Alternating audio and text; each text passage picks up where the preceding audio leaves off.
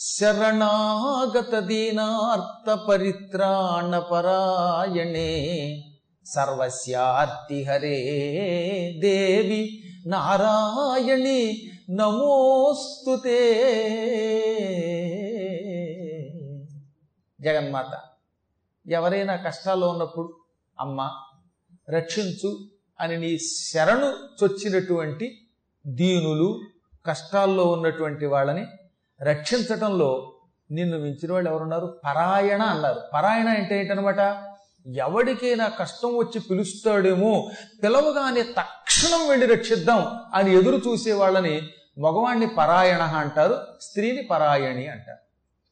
అమ్మవారు ఎప్పుడు ఎదురు చూస్తుందట. ఏమో ఏ మూల నుంచి ఎవడు పిలుస్తాడో ఏ క్షణంలో ఎవడి దగ్గర నుంచి రక్షించు మాత రక్షించు కరుణించు అనే శబ్దం వస్తుందో ఆ క్షణమే అక్కడ ప్రత్యక్షమై వారిని రక్షిద్దామని ఎదురు చూస్తుందిట. అటువంటి ఆవిడ శరణాగత తేనార్థ పరిత్రాణ పరాయణ.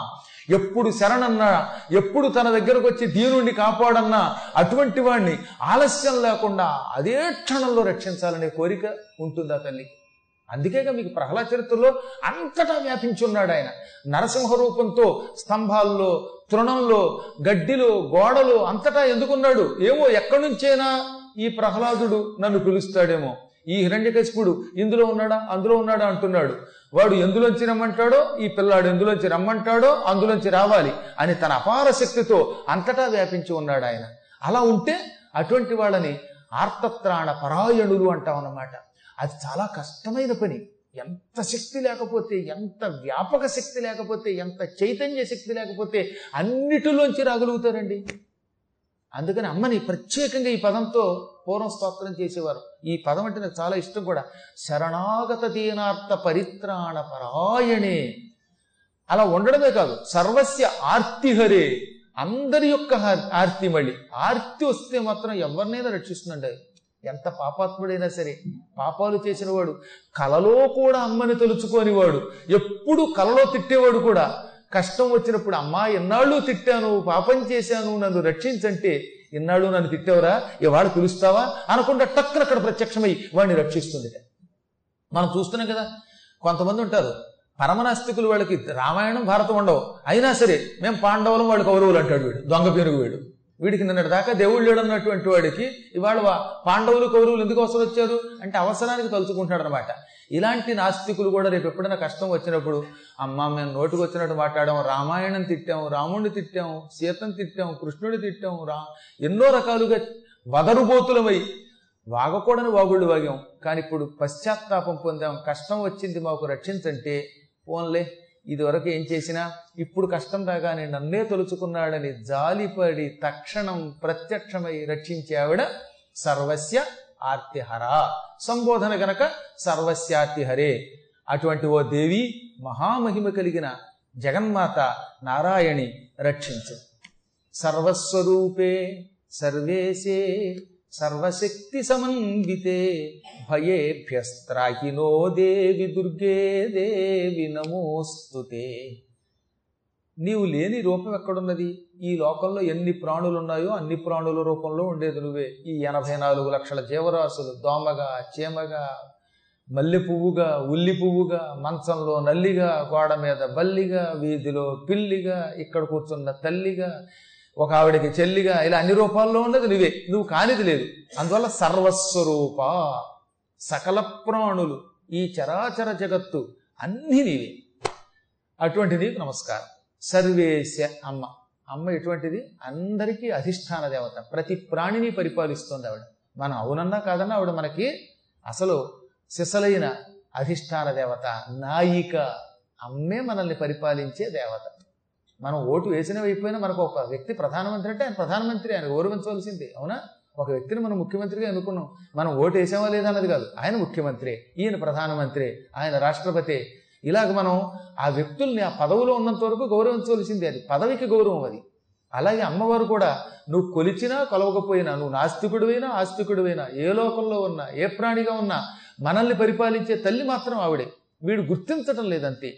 అందువల్ల ఆవిడ సర్వ ఈశ్వర స్వరూపిణి సర్వశక్తి సమన్విత ఇచ్ఛాశక్తి జ్ఞానశక్తి క్రియాశక్తి వంటి అనేక శక్తులతో కూడినది. ఆ తల్లి సృష్టించగలదు పోషించగలదు లయించగలదు సంహరించగలదు వెనక్కి తీసుకెళ్ళగలదు అనుగ్రహించగలదు అది ఇది అని పిలవడానికి వీలు కాని సకల శక్తులతో కూడినటువంటి తల్లి ఆవిడ. ప్రధానమైన శక్తులన్నీ ఆ తల్లిలో ఉన్నాయి. త్రిగుణాత్మక శక్తి కలిగినది ఆ తల్లి. అటువంటి తల్లికి నమస్కారం. నహ మమ్ములను భయేభ్య అన్ని భయముల నుండి త్రాహి రక్షించు. ఒక భయం కాదుగా మనకి? జన్మ దుఃఖం జరా దుఃఖం జాయా దుఃఖం ఇలా ఎప్పుడు సంసారంలో దుఃఖాలు ఉంటూనే ఉంటాయి. ఎప్పుడూ భయం ఉంటూనే ఉంటుంది. ఉన్నప్పుడు ఒక బాధ లేనప్పుడు ఇంకో బాధ. అస్సలు లేదనుకోండి అయ్యో ఏమీ లేదు రేపు ఎలా బతకాలనుకుంటాడు. వచ్చే కొద్దీ వచ్చిన డబ్బును ఎలా అభివృద్ధి చేయాలి అభివృద్ధి అయ్యే కొద్దీ ఇది పరుల పాలు కాకుండా ఎలా కాపాడాలి? మళ్ళీ కాపాడేటప్పుడు వంశంలో ఏ దౌర్భాగ్యుడు పుట్టి దీన్ని పాడు చేస్తాడో అని అదొక భయంట. ఎన్ని భయాలు వర్ణించారోనండి ఒక రెండు మూడు పేజీలు దేవీ భాగవతంలో ఇక్కడ రాస్తారు ఈ సమయంలో. పిల్లలు పుట్టలేదట. పుట్టలేదని బెంగట. అదొక భయంట. పుట్టారట. వాళ్ళు పెరుగుతారా లేదా అని బెంగట. పెరిగిన తర్వాత వాళ్ళకి వివాహం అవుతుందా లేదా అని కొంతకాలం దుఃఖిస్తాట బెంగ పెట్టుకుంటాట భయపడతాట పెళ్ళయి కోడలు వచ్చాక మళ్ళీ వీళ్ళకి పిల్లలు పుట్టలేదని వెంగట పుట్టాక వాళ్ళు ఎలా పెరుగుతారో వాళ్ళకు కూడా అన్ని రకాలుగా సౌకర్యాలు ఉంటాయా లేవనిపిస్తుందిట వాళ్ళు వ్యసనపరులు అయితే వ్యసనపరులు అయ్యారని ఏడుస్తాట డబ్బు సంపాదిస్తే బాగా సంపాదిస్తున్నాడండి వీడిని చూసి ఇతరులు దిష్టి కొడుతున్నారండి ఏడుస్తాట అది కూడా ఏడు పెట్టండి ఒక గొప్ప ఆశ్చర్యకరమైన సంఘటన విన్నాను అందులో నేను. పిల్లలు బాగా సంపాదిస్తున్నారు బాగున్నారు వాళ్ళ కీర్తి వస్తుంది. వాళ్ళ నాన్నగారు వచ్చి అమ్మవారి దగ్గర మొరపెట్టాడు ఏమని? అమ్మ వీడిప్పుడు బాగానే ఉన్నాడు కీర్తితో ఉన్నాడు సంపాదిస్తున్నాడు కానీ వీడికి దృష్టి దోషం తగులుతుందేమో ఇతరుల దృష్టి వల్ల వీడు దెబ్బతింటాడేమో ఇలాగే సంపాదన ఎంతకాలం ఉంటుందో ఏం తెలుసు రేపు పొద్దున వీడు అపకీర్తి పొందుతాడేమో అది దాని గురించి భవిష్యత్తు గురించి బెంగ అంటాడే ఇంకా భవిష్యత్తు గురించి బెంగ పెట్టుకుంటే ఏం చేయగలుగుతామా ఈనాటికి ఇలా ఉంది. రేపు ఏమైపోతుందో అని రోజు బెంగ పెట్టుకుంటే ఆవేదన తప్ప అనారోగ్యం తప్ప ఏముంటుందండి మీరంతా హాయిగా సుఖంగా అన్నీ మర్చిపోయి పురాణం వింటున్నారు కాబట్టి సరిపోతుంది. కానీ ఏమో ఇంటికి వెళ్ళేటప్పుడు వర్షం కురుస్తుందేమో ఆటో దొరకదేమో ఆటో దొరకినప్పుడు తిరగబడుతుందేమో ఇంటికి వెళ్ళాక ఇడ్లీ చట్నీ దొరకదేమో కరెంట్ ఉండదేమో అనుకుంటే అసలు బతకగలమా? ఇలా ఏదో భయం ఉంటూనే ఉంటుందిట. పైకి చెప్పరు కానీ చాలామందికి భయాలు ఉంటాయి. బాబు ఎన్ని భయాలు. ఆరికి పురాణం వినడానికి కుర్చీలో కూర్చున్న ఒక ఆవిడ ఇవాళ పొద్దున నా దగ్గర ఒక బాంబు పేల్చింది. ఎవడో తెలుసా? గురువు గారు పురాణంలో కూర్చున్నప్పుడు కాసేపు బాగానే ఉంటుందంటే ఒక పావు గంట పోయాక ఈ ఫైబర్ కుర్చీలు కదా ఇవి? ఇవి అటు ఇటు కదులుతున్నాయి. కోడు విరిగి కింద పడితే ఏ చెయ్యన్నా ఫ్రాక్చర్ అయితే ఎలాగా? ఈ బెంగలు ఎక్కువైపోయాడు నాకు ఫైబర్ కుర్చీ విరిగిపోయి కింద పడిపోతే కాలో చెయ్యో విరుగుతుందనే బెంగ ఇక్కడికి వచ్చాక వచ్చింది ఆవిడ. ఆహా పూర్వజన్మ సుకృత పరిపాకం నిజంగా ఈ ఫైబర్ కుర్చీ వీరికి కింద పడే యోగం వస్తుందని ఎవడాపుతాడు ఇది ఫైబరా? లేకపోతే చెక్క కుర్చీ అనేది అనవసరం. పడేటప్పుడు ఎక్కడైనా పడతాం. అందుకే కింద కూర్చోమంటారు వెనరగా అందరికీ కుర్చీ కావాలి. కుర్చీ కోసం సెర్చ్ చేసుకుని ముందు అందులో కూర్చుంటారు. కుర్రాళ్ళు కూర్చోగలిగిన వాళ్ళు కుర్చీలోనే కూర్చుని. ముసిరాళ్ళు కిందే కూర్చుంటారు. ఇంకా వీళ్ళేనా ఏం పాపం? ఇప్పుడు కింద కూర్చున్న వాళ్ళు భయం. కింద కూర్చున్నప్పుడు కూడా నవ్వి నవ్వి ఇలా వెనక్కి పడితే ఒకవేళ అప్పుడు నడ్డేమన్నా అవుతుందేమో. ఇలా అన్నిటికీ భయపడితే బతకలేము కాబట్టి సృష్టిలో మొత్తం మీద ఈ జీవికి మరి ఏ ముహూర్తంలో పుట్టాడో కానీ వీడు భయంతో పుట్టాట భయము లేనివాడు ఎవడుంటాడు? అందుకే మహానుభావుడు భర్తృహరి ఒక గొప్ప శ్లోకం చెప్పాడు తెలుసా? భోగే రోగ భయం ఎక్కువ భోగాలు అనుభవించేట ఒకడు. ఆ భోగాలు అనుభవిస్తే ఏమనిపిస్తుంది? రోగం వస్తుంది. భోగాల్లో రోగాలు ఉంటాయి. అస్సలు నడవకుండా ఎప్పుడూ కుర్చీలోనే కూర్చుని కారులోనే కూర్చుని రెండు అడుగులు నడవవు.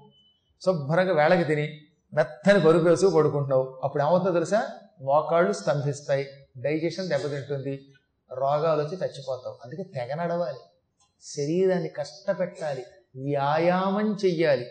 రోజు చక్కగా పట్టాభిపురం నుంచి ఇక్కడ దాకా నడిచొచ్చి పురాణం వింటే శరీరం ఎంత సురాగ్గా ఉంటుందండి. ఇంటికి వెళ్ళాక ఆరడదని ఇడ్లీ తినగలుగుతారు లేకపోతే ఏముంది నా మొహం? గ్యాస్ ట్యాబ్లెట్ మళ్ళీ. కాబట్టి భోగములు ఎక్కువగా ఉంటే రోగ భయం. కులేచ్యుతి భయం. మంచి వంశంలో పుట్టిన వాడికి ఏమో ఈ వంశం ఎప్పుడు పాడైపోతుందో? మా ఇంటి పేరు ఎంత గొప్పది? మా ఇంట్లో ఎంతో మంది దాతలు మహాత్ములు పుట్టారు. పాడు చేసేవాడు పుడతాడేమో ఈ వంశం పాడవుతుందేమో అని భయంట. భోగాలేమోలో రోగ భయం కులానికి పాడు చేసేవాడు పుట్టడం వల్ల ఈ కులం పాడవుతుందేమో వంశం పేరు పాడైపోతుందేమో అని భయం. విత్తే నృపాలాద్భయం. డబ్బు ఎక్కువ సంపాదిస్తే ఈ గవర్నమెంట్ వాళ్ళు ఆక్కుపోతారేమో ట్యాక్స్ వేసే భయం. డబ్బుకి గవర్నమెంట్ భయం అంటారు